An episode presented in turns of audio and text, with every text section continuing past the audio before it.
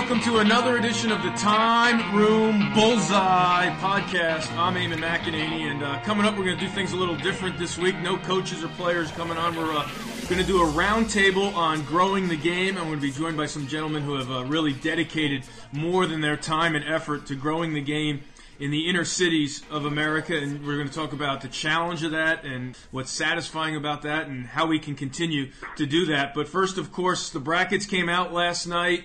18 teams in the field, some teams feeling snubbed, some teams feeling why are they going on the road, and uh, you got to love the passion on social media from Rutgers fans for the Scarlet Knights being snubbed. I get it. It's tough to swallow when you're sitting there with two wins over Johns Hopkins, but on Sunday night, the Blue Jays are in the tournament going to Brown, and you're left out. It's tough to swallow that Johns Hopkins has practice today and the Scarlet Knights are cleaning out their locker room. And uh, look, I don't think it's so much the old boy network taking care of one of their own here. I understand it's an easy way to go for Rutgers fans. I get it. I just think when you're Johns Hopkins and you have all that tradition, everyone wants to play you. So that schedule is locked in with nothing but power. That strength of schedule, you have Virginia, Syracuse, Carolina out of conference. I know they only want one and two in those three games, but that's a big one. If you're the committee, you compare the strength of schedule. I'm with you, Rutgers. I understand head to head, but I think Hopkins' schedule is just loaded. To me, the surprise was Navy making it and Harvard not making it. I understand Harvard didn't have a great record, 500, but they had power wins.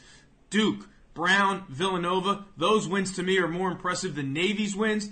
But I think what the committee did this year, more than in years past, they valued one loss record and they really held teams accountable for what some of us might say are questionable losses.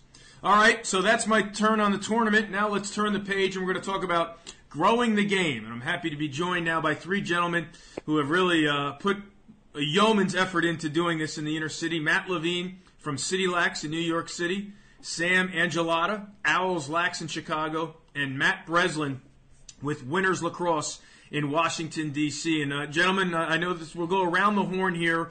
Uh, I know we can't see each other, but I'll try to be the traffic cop here as uh, as good as much as possible. Uh, thank you for the time, and uh, let's. We'll go Matt. Matt Breslin, Sam Angelata on the first question here, just because uh, I want to go big picture. but Matt from City Lax in New York City, how would you describe the journey your organization has been on since it started, and then you guys can all jump in from there and just talk about your uh, organizations from the infancy to now. Eamon, thanks for having me uh, on the uh, on the podcast. Um, our journey in New York City started 10 years ago.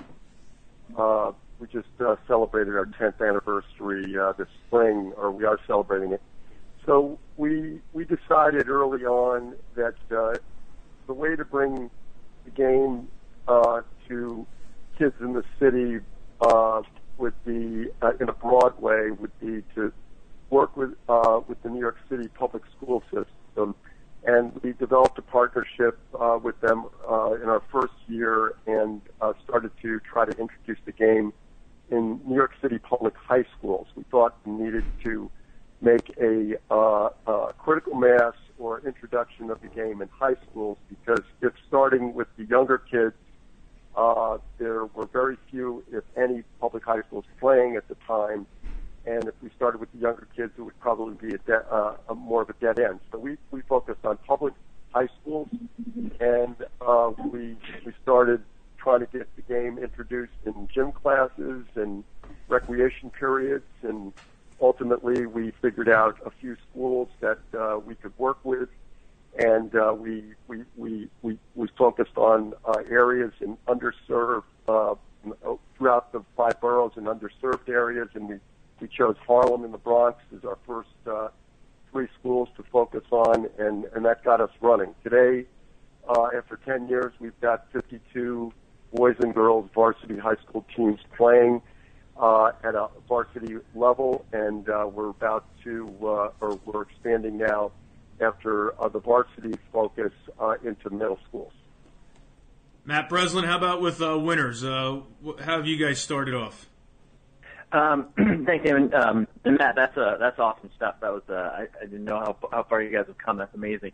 Um, we started uh, very very simply. Our we we noticed in we started in 2000 and um, some of our founding members sort of noticed that you know the sport was growing, but it was only growing in certain communities, and they wanted to change that. And so it started literally as simply as going down to fields in DC um, in the inner city, throwing sticks down, calling kids over, and saying, "Why don't you come try this this sport?" Um, it started to pick up a little bit, and and so what they what what what we did was we started um, we hired an, an executive director. Um, I'm now the fourth executive director of Winners Lacrosse, and and similar to to Matt's take, you know, we we we noticed we needed to one become a full year program. It was very focused on the spring um, in the in the last five, about five or six years ago. Wanted to become a full year program, and we wanted to make sure that or reach more kids by going into the schools. So we started going into schools. We focus a little bit more on uh, middle school and elementary school. Um, we we stop in eighth grade, um, but we wanted to go into schools, introduce the sport, um, show the kids what a great sport it is, um, and get them hooked, and then and then have them join our team. So we started over the last uh, three years. Uh, we started um, leagues in DC. We started the first ever middle school league in DC, which now has 14 teams in it, and the first elementary school uh, league, which now has two sites and has about uh, 14 teams as well. All right, Sam, you're up next. Yeah, so we started um, basically same same idea as Matt sort of touched on. I'll piggyback that from like the 30,000 foot view, which is the the sport was growing, and even even you know through the Midwest and out west, and and in Chicago specifically, you know if you look at it now, there's there's 96 varsity teams in the Chicago area, but really only 14 varsity level teams in the city of Chicago. And we basically started, um, and going back even, you know, kind of specifically to our program, I was in grad school and doing a lot of research on after school programming and um, this, the sort of the uh, issues of segregation as far as neighborhoods and, and disenfranchisement and all these different um, sort of bigger bigger picture elements that were going into lack of play opportunities for kids and which basically started off as um, facing the challenges of, of institutionalized childhood and and again lack of play opportunities for kids. So in 2011, we started at one school site. We're school based as well, and we developed. You know, one of the main things we had to do was develop a board of directors. Um, but we started with 10 kids, and it was just introducing lacrosse. And and then going beyond that, um, we began adding, building the competition within our neighborhood. So um, fast forward, we have uh, five school-based programs, two community-based teams um, in Chicago, and then as it grew, we sort of realized that lacrosse was was the hook, and it could be used as a measure for so many different things, um, like academic intervention, and I know a lot of the programs that we're, we're talking to here and, and elsewhere are are are you know of the same um, ilk, and we we want to be more than lacrosse. Um, so uh, we started academic uh, res- uh, mentoring resources and um, tutoring outlets for kids, and essentially we see after school time. You know, in Chicago specifically, there's a tremendous um, amount of violence in the neighborhoods that we're that we're operating in. You know, just this year alone, over a thousand uh, shootings and over 200 homicides just since January 1. Um, and we see lacrosse as an opportunity, as a peace building measure, and, and essentially an option for kids. So our, our, our model is really uh, an, an at-risk youth sports-based intervention model. I know that's a lot of uh, buzzwords there, but at you know if you look at it just at three levels, you know the first one is just introducing the sport and and having kids uh, learn to love the game. Um, and then two, expanding on that option by doing service learning projects. Uh, we we're really lucky to have Kevin Corrigan on our board of directors, and we've had a long-standing relationship with Notre Dame lacrosse, and uh, their their dedication to service has really been a trickle-down effect on our kids, and and that goes over to the girls as well, with Northwestern being in our backyard. So we're lucky to have those programs, and that service learning aspect is really important to us uh, at the second level, and then, and then three, uh, just the kids adopting the option and really uh, we're seeing student athletes come out of our program. And you know, I, I think lacrosse is important, and their, their continuation of the game is important, uh, but more so their dedication to uh, service and citizenship within our neighborhoods uh, uh, and taking pride in that. We're seeing a lot of kids come back and help coach and help with service learning, and um, we're seeing some success stories. So we have a long way to go, but um, we're excited to to be part of the urban lacrosse movement. Uh, you know, Sam, I'll ask you this question specifically because you kind of led me to it right there. But you know, so much you know in my world of youth lacrosse or you know high school lacrosse is focused on recruiting and D1 schools. I get the feeling, obviously, you know, you guys, all three of you, you know, it's the farthest thing from your mind when you hand a kid a stick for the first time. So, how do you define success? What is a success story uh, in your eyes? Yeah, so you know that's a really good question, Eamon. And basically, success is is the kid staying involved. And um, with our program, we have kids that we want them to be basically engaging in our after school programs and our, our mentorship programs and and you know just going to the right high school or graduating high school might be success for one kid. And we kind of take the on the uh, notion of, of cura personalis where each kid has a different set of circumstances and it might success might look differently for a different kid. Um, but we want them uh, you know success is improving one sense of citizenship and opportunity um, and and it might be, you know, for certain kids we've had in our program, uh, we've had kids dealing with, you know, a tremendous amount of post-traumatic stress, and and the sport itself might not even be uh, the option for them. So we've had kids that are directly engaged in our program that aren't even playing lacrosse, that are uh, doing equipment management or uh, game day staff, and we we see a potential, you know, for economic opportunity, whether it's being an official uh, or a coach or a vendor at our games. I mean, we have, you know, we do have the goal in mind of, of sending our kids to college, but we've had, we work with, uh, for example, we work with uh, Mercy Home for Boys and Girls, and they have um, essentially an at-risk youth residency, and some of those kids are getting involved with uh, lacrosse at a later age, and um, maybe a four-year college isn't isn't the answer. Um, how can we find a role where they are in a position of self-sufficiency and success, um, you know, after the age of 18?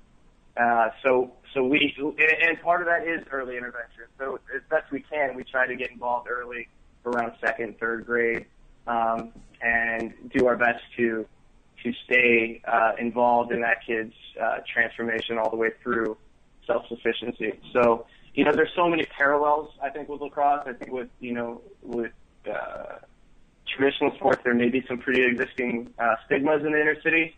Um, but we see the parallels to teamwork and team building, you know, honor, discipline, tradition, you know, with the, with the game being a, a native sport and their sort of traditions of, a, of using lacrosse as a peace building measure, we think that's so relevant to, uh, to our, you know, issues that we face in Chicago but there's so many parallels: leadership, citizenship, occupational success.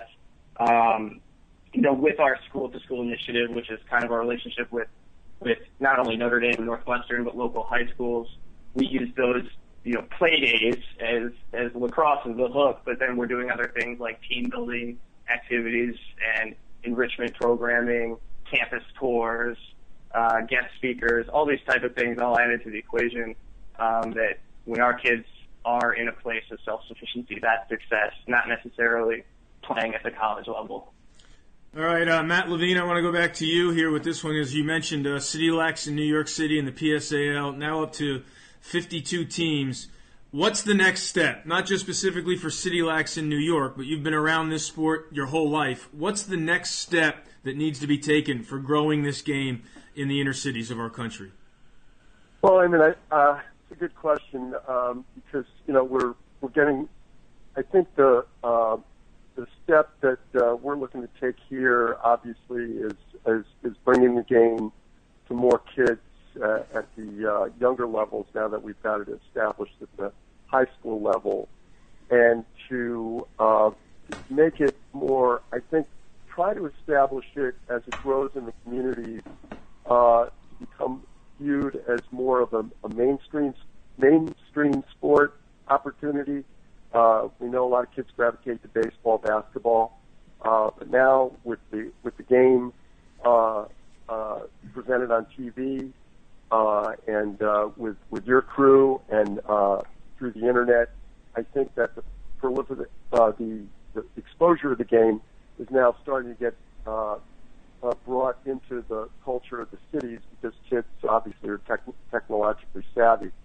Uh, as far as what we're doing specifically in our programming, besides bringing it to uh, kids at uh, the middle school level, uh, we have a, uh, a, a pretty large group of volunteers uh, from schools like Notre Dame, as are working out there in Chicago, uh, Notre Dame, and, and, and many of the Division One, Two, and Three schools, and we're we're going to try to uh, bring more of uh, their uh, mentorship skills directly to the kids, and that would include uh, specifically college uh, preparation uh, mentorship and also uh, college application assistance, assistantship. And and what we found is is we're broadening, uh, I think, a lot of kids' horizons when it comes to the ability to look at the college opportunity.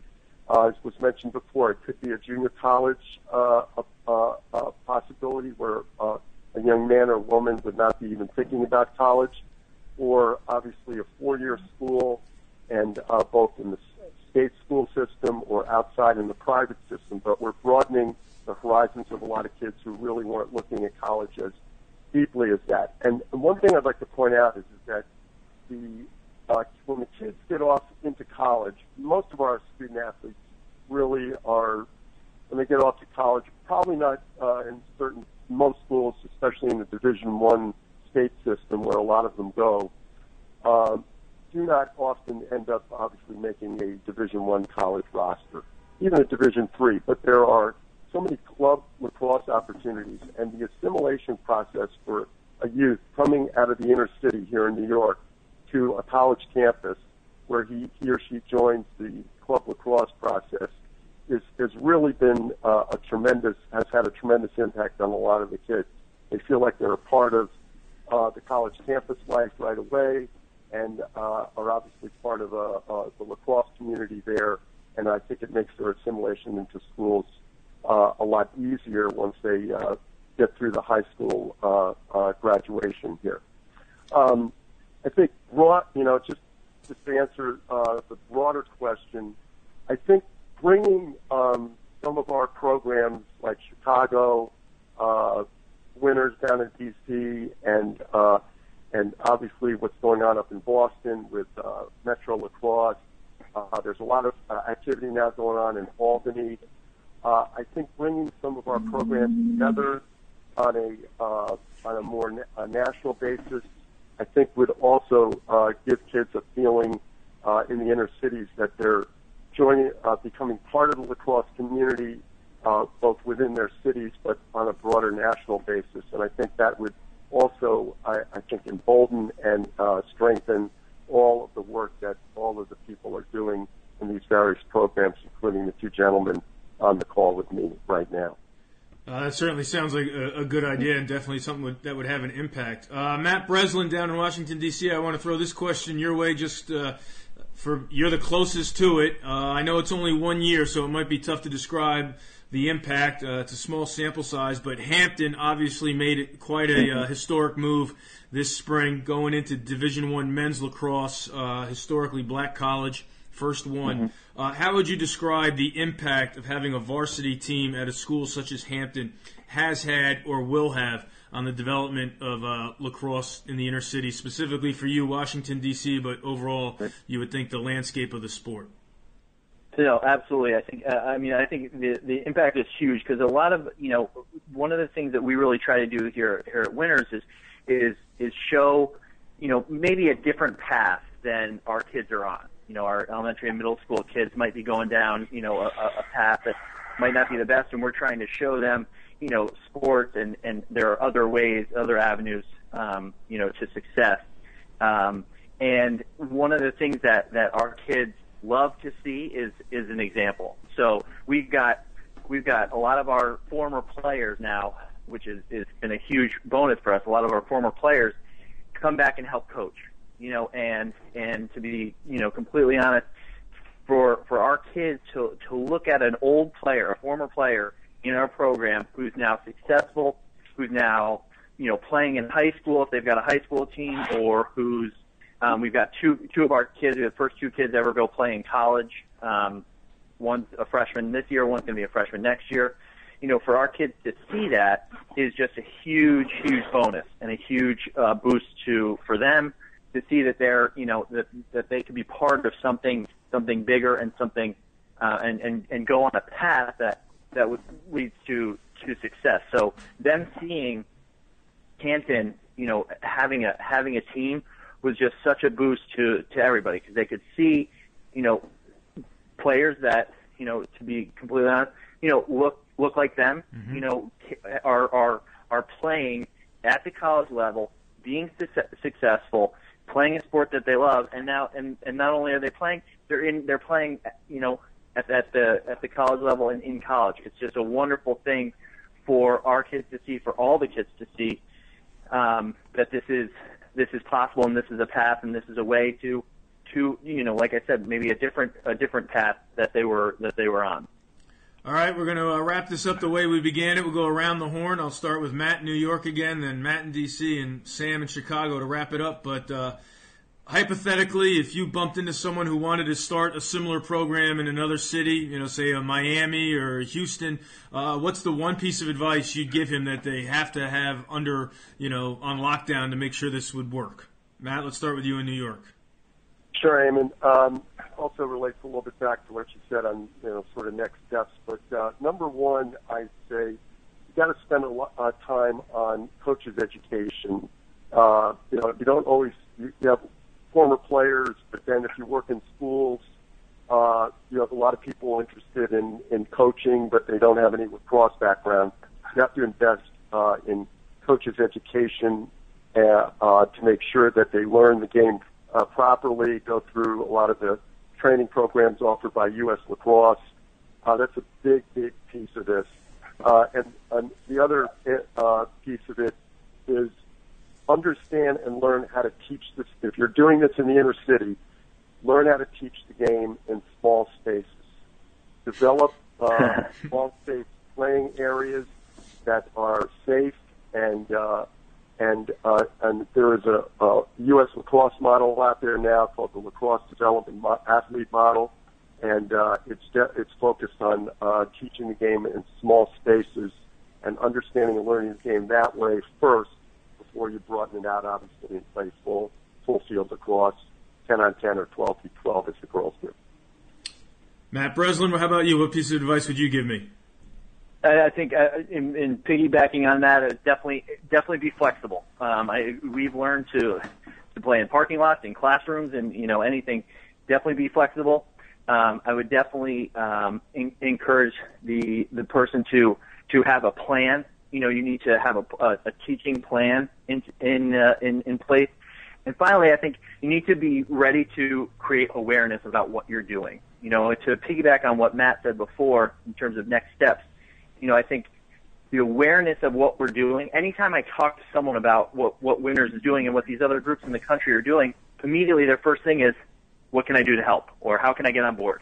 You know, I think you need to be willing and able to talk about it openly at all, at all times and tell people about it to get them to help to to uh, you know reach more kids within within the uh, within the you know city or wherever you're working, um, so that kids can have the opportunity to play this game, fall in love with this game, and, and learn from, from the coaches and mentors that, that you're, you're putting out on the field.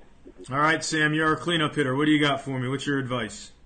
I agree with everything they said, and you know, I would say establish your mission, specifically, you know, why and how are you developing your programs.